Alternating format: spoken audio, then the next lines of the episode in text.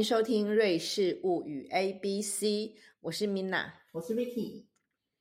今天《瑞士物语 A B C》来到 T 群的字是 textilen 纺织品，但是我们对纺织品呢只会用，却不太懂，所以呢，我们当然要常着了。因此呢，邀请到特别来宾参加。是在织品修复领域工作多年的林玉平。嗯，欢迎玉平。你好，玉萍呢？她现在在瑞士一个很专精的织品研究单位，叫做 Arbeck Stiftung，就是阿贝基金会担任织品修复师。那今天就欢迎他来跟我们聊聊织品修复的相关知识跟经验。玉萍好。那你先简短介绍自己为什么，而且又如何走上织品修复这一条路的？嗯，就是呃，我在十八岁的时候就想要做呃文物修复，就是修复相关。但在台湾，呃，台湾的大学里面没有修复的科系，只有在呃研究所有，然后是在呃台南艺术大学，然后台南艺术大学的呃。古呃古物所他们提供呃文物修复的学程，然后但是就是直接要念五年，然后我那时候就想说，嗯，想要到国外念，然后我爸爸就说，OK，呃，你可以先在呃台湾念个科系，然后如果你念完台湾一个学士，想要出国念呃修复的话，我再再再出国，所以我在台湾就先念了。呃，艺术史学系，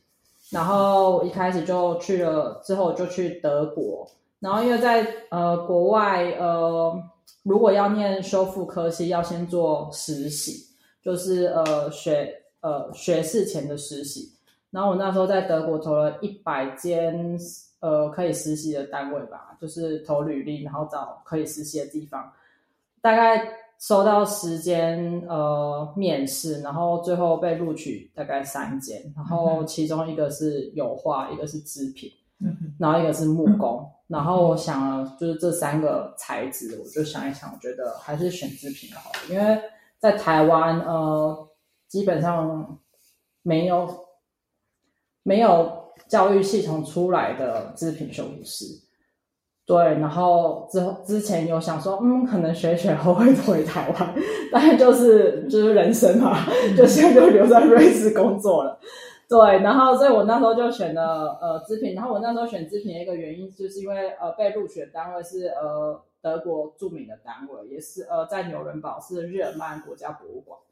对，然后要在那边拿到实习也是非常困难，而且他们的织品修复也是非常的有名。然后另外一间呃油画跟木工，其实他们是私人的修复师，所以我后来就是选择到呃博物馆去实习，作为呃学士前的实习。然后我做完实习之后，又去了做一间私人修复实习。然后我那时候在呃日耳曼国家博物馆的时候，认识 Arbeck Stiftung，因为他们每年会带学生去呃户外教学。然后我就认识了他们。我知道瑞士 Arbeck Stiftung 他们是呃织品修复顶尖的机构，但是他们一年只录取一个学生。然后我那时候只想说，嗯，他们一年只录取一个学生，然后又提供全额奖学金，我大概不会上。所以我一开始没有想说要去申请这间单呃单位。他们是基金会，但是他们提供呃学生跟硕士的呃学程。但是因为我在那间博物馆认识了基金会。他们就说：“哦，你念完以后啊，你做完实习后可以来我们这边实，就是申请我们的学生。所以，呃，我做完实习，然后又到了第二年，又去了另外一间私人修复，呃，做了第二年实习。然后做完实习两年实习实习之后，我就申请了瑞士阿贝格基金会的呃学生呃职位。对，然后。”就被录取了，所以就开始就是在就是走上了这一条路。对，在这个 Arbeck Stiftung 当学生，那要念多久啊？就是我们提供学生呃呃学生呃学士跟呃硕士，然后学士是呃三年，然后硕士是两年，总共是五年。然后如果一旦被录取的话，我们我们的学生要签合约，就是一定要念五年。嗯。对，所以但我们提供全额奖学金。然后我们的学生跟一般大学的学生不一样，我们没有暑假跟寒假，我们就是有课的时候就去学校上课，没有课的时候就是要在基金会呃工作。所以我们一年就是跟一般瑞士的劳工一样，一年有二十天的假。你的学位哦，应该不是 Steve 给的学位吧？所以是怎么样的情况之下，你会拿到什么的地方的学位？就是呃，阿贝格基金会提供这样学证，但因为他们不是大学，所以他们跟呃伯恩做 b i a n a Fachhochschule 合作。然后我的呃学生证是 b i a n a Fachhochschule 的学生证。嗯，对。但是我我的我就是申请或者是呃上课或者是呃工作的学习的地方，基本是基本上是在基金会。嗯，那可不可以跟我们聊聊你在基金会呃修复的这些实力跟经验？然后我们可以先从你最初接触的边仓品，然后到你现在正在处理的是哪一些呃织品，什么年代，什么风格这样。就是我们嗯，在基金会，我们基金会有很多不同的案子，然后基本上当学生的时候不能挑案子，就是 老板呢给你怎样的文物，你就要修怎样的文物。然后我那时候当学生，我修复了非常多的，就是文物是有金线的，然后我都觉得我这辈子所有金线都是在我学生时期全部缝完。对，然后我现在就是呃。毕业之后被留下来，就是做呃中亚馆藏目录的呃文物，然后当然我就可以比较，就是中亚文物就是是我比较有兴趣的地方，然后就比而且他们都没有金线，对，然后中亚文物大概是七到九十七，但其实我们拿到一件文物，但基本上我们做的流程大概都差不多。然后呃，在做呃制品修复，大概拿到一件文物，我们就会先做制品结构分析，然后材质鉴定，然后使用碳十四断粘。那假如说它是一件考古的文物的话，我们可能会取一些，因为考古文物它一定有很，如果它是还没有被呃处理过的，它可能可能会有不同的脏污。那那些脏污脏污有可能是他呃当时环就是呃丧葬的。呃，环境造成的，或者是呃尸体 的，因为尸体出现的，所以我们有时候因为之后会清洁。那假如说它是属于就是历史，就是属于呃尸体上面的东西，我们可能就没有办法处理，就是不会处理掉，因为它属于文物的一部分。但是假如说它只是因为什么沙子啊那种，我们就会处理。所以我们就是如果有脏物的话，我们都还要鉴定说啊，这个东西是什么东西。我们可不可以移除它？对，然后嗯，之后就会看一下文物的状况怎样，那是不是有破洞啊，还是变形啊？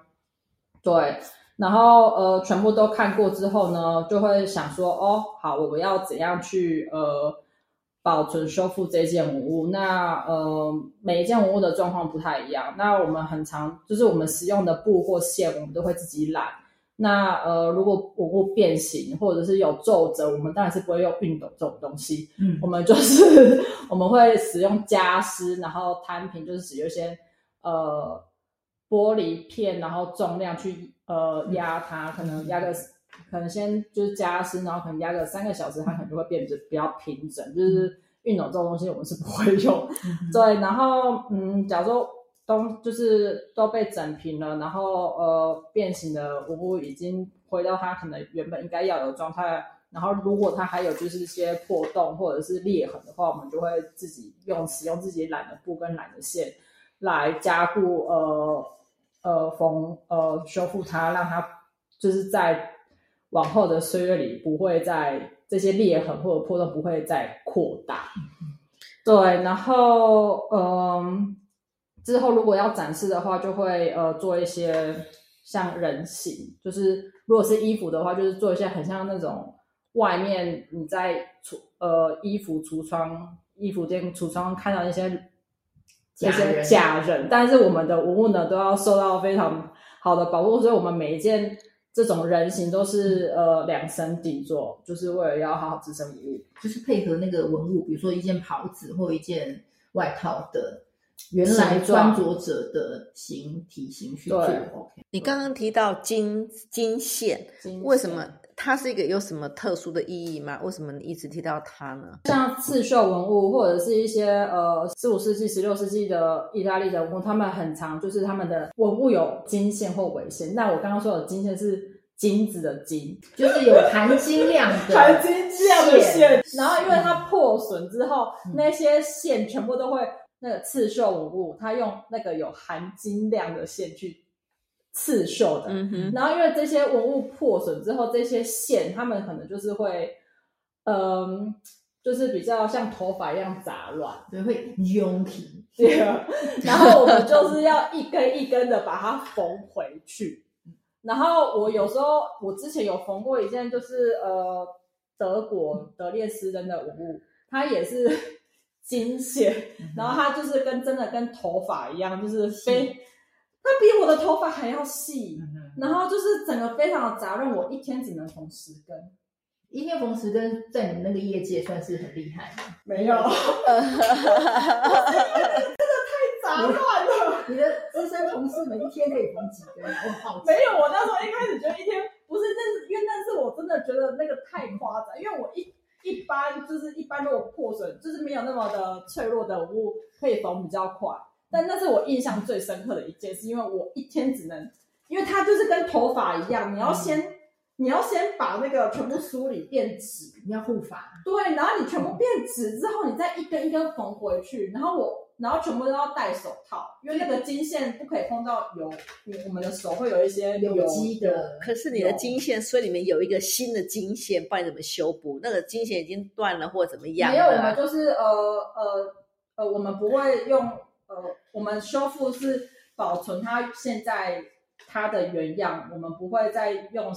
就是不会把它弄得跟新的一样。所以我们说文物修复就是修旧如旧，你对就是把不可它以修旧原来的新金线拥起，把它对试图把它弥合起来。没有，就是假如说它断了，它它假如说有一段断了，我们也不会去补它，我们就是把它现在的，就是假如说一根，然后我们就是把它放回它的原位，然后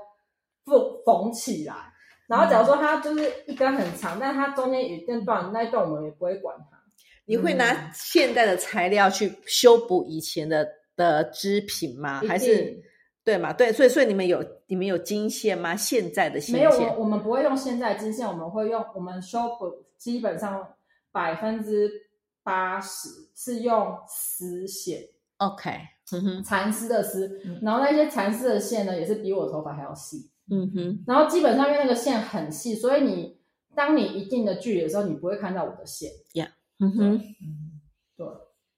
就是你我们不可以就是修到让人家一看就说，嗯，这是嗯补过，就是这个是新的，就是你要让人家觉得说，哦，嗯。一一切很平衡，你不会觉得说，哦，这是很像新的东西。嗯，对。修的像原来的东西的旧一样。对对，就是可能修一修会就觉得好像没修这样子，但其实他们已经被加固了。就是修旧如旧。对这是这是你刚才说中亚的那个，还是德国德累斯登的那个？哦，中亚都没有金线，中亚没有金线，哎，中亚都没有金这是一，个很不错的冷知识呢。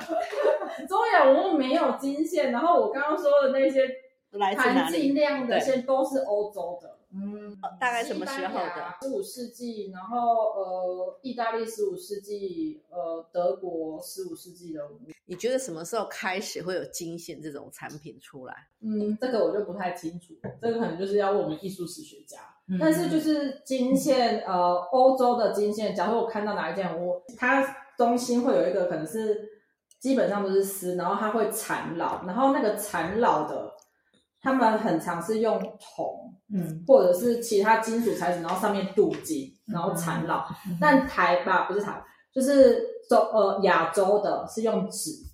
纸啊，对他们就是中间可能是丝，中间中心是丝，嗯然后缠绕他们是用镀金的纸去缠绕，嗯所以我只要看到一件文物，它是用镀金的纸去缠绕，我就知道这个一定是 亚洲的文物，因为欧洲的一定是用呃金属或者是那个嗯哼，那个叫什么呃肠子，你是说人、动物那种肠动物的肠哇子哦，因为有些乐器镀会金的肠。那个长长的线皮有？没有，然后上面镀金，然后再去缠到那个线。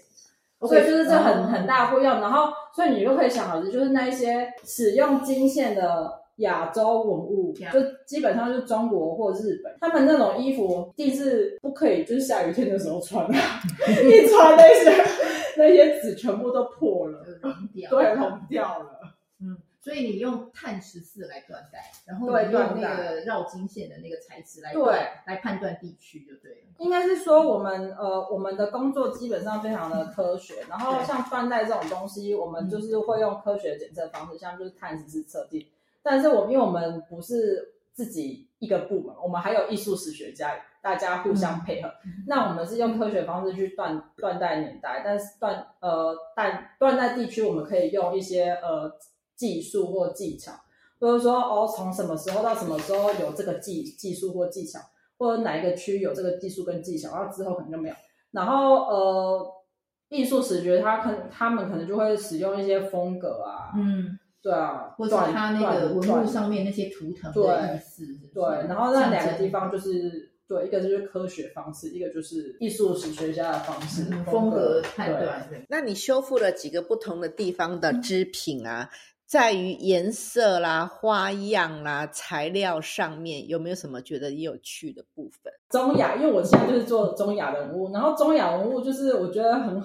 很有趣的是，就是中亚很大嘛，就是中国到欧洲之间这块，通通都叫中亚。那我们叫中我们中亚的广场文物，是因为我们真的不知道我们那些文物到底是就是从哪里来的哦，对，所以全部都叫中亚文物。但是呃，我们会说，可能就是就风格上来说，可能就是西藏吧。嗯对，然后基本上我还蛮喜欢这个时，就是他们是七到九世纪的中亚屋，然后基本上我还蛮喜欢这个时时期的呃文物，因为他们的图案很可爱。他们基本上只有，我现在说到现在只有动物图腾，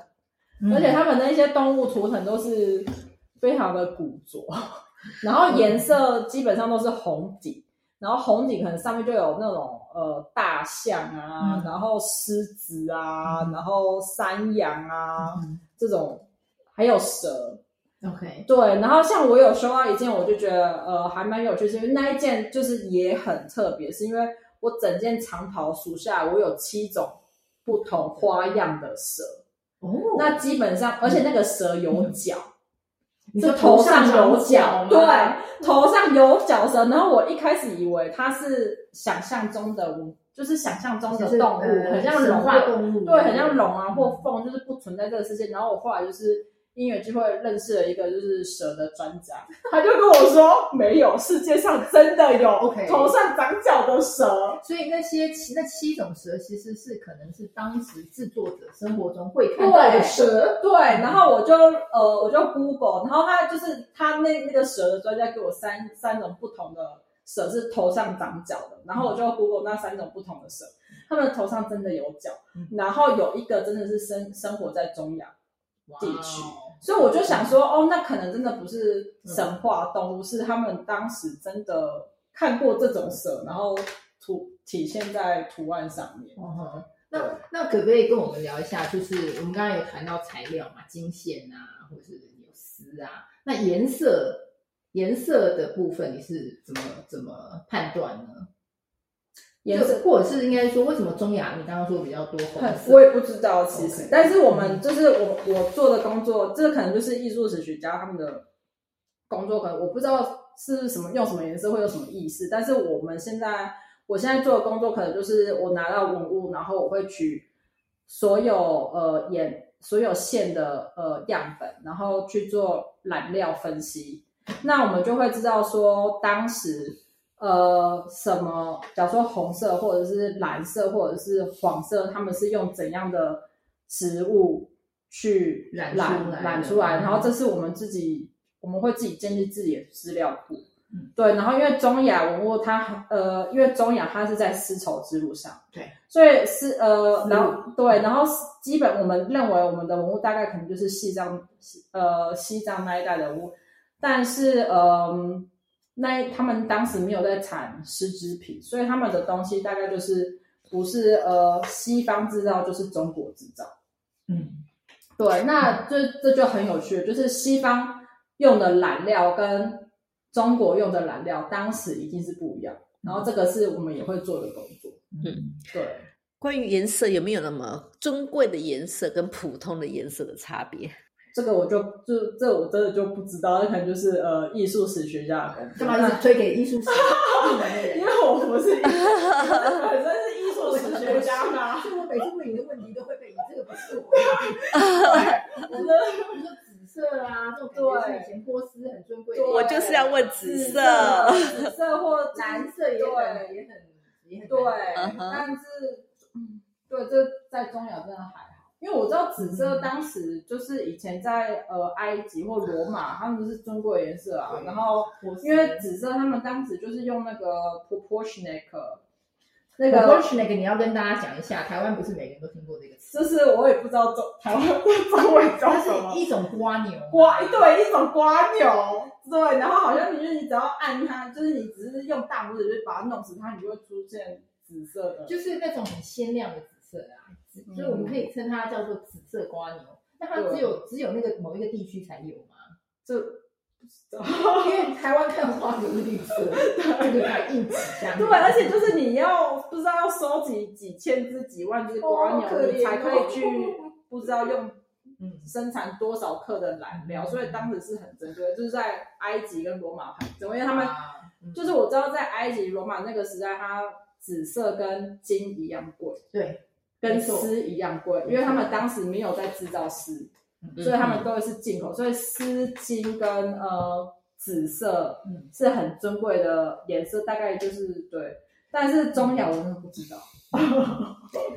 谈谈你们的基金会呢？就我们基金会基本上我们研究织品，训练培养呃织品修复人员，对，然后我们也有自己的出版物，然后也会修其他国家的文物。基本上我们就是一个织品的研究机构，就是一个织品的宝库，因为我去参观过，然后他每天玉品每天上班都会经过，都可以看到少女峰。对天气好的话。那你们的典藏品大概有多少件？我们典藏品应该五五六千件，就是对一般的博物馆来讲，这没有很多，但因为我们是私人的基金会、私人博物馆，呃，我们的文物就是最早的是战国时期的文物，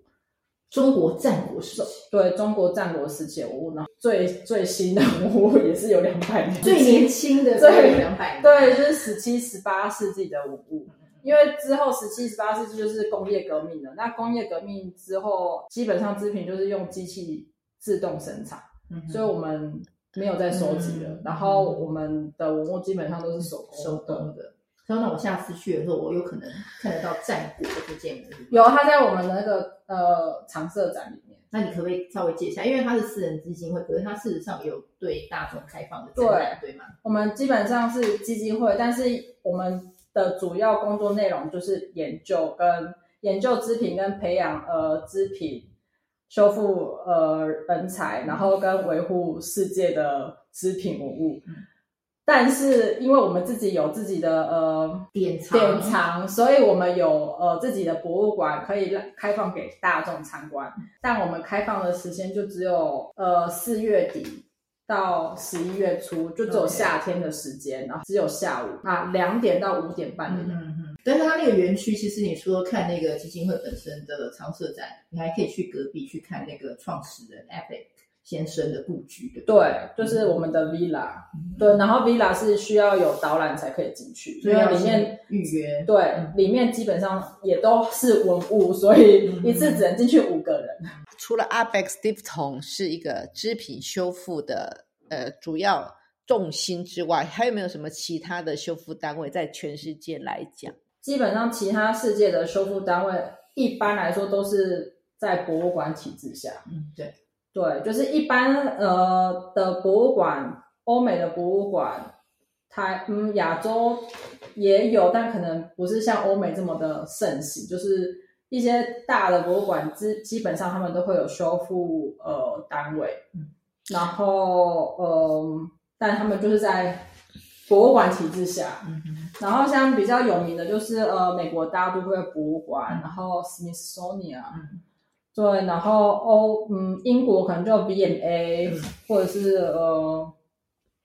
大英博物馆，嗯。然后像我之前待的呃单位就是德国的日耳曼国家博物馆在纽伦堡，然后我是知道有一些国家，他们像西班牙或者是加拿大，他们有一个呃国家级呃中心的修复单位，就是他们是他们那个修复单位就是负责全国的、嗯呃文物，就是其他博物馆或者是有人有问题的话，可以向他们那个中心的呃修复师咨询。咨询这样，因为我们之前我们有加拿大的毕业生，也有西班牙的嗯。呃毕业生，然后他们就是回到自己的国家之后，就是在这样子中央的单位呃工作这样。嗯嗯 Abex Dipton 其实在我们节目播出的时候，刚好就是在开放期间。呃，听众朋友，如果有到瑞士的话呢，来看看这个世界首屈一指的织品修复研究的单位。呃，今天我们因为于平呢，他特别带来的一些他们的呃以前展览过的一些明信片，那里面就包括有特色的一些图案吧、颜色啊。那如果你们留言或帮我们分享的话呢，就可以寄给你们。哎，不过那个因为邮资所限啦，所以寄送地区以瑞士为限。好，欢迎瑞士的听众多多支持我们节目。那今天非常谢谢玉萍跟我们分享这么多珍贵的经验。谢谢。Thank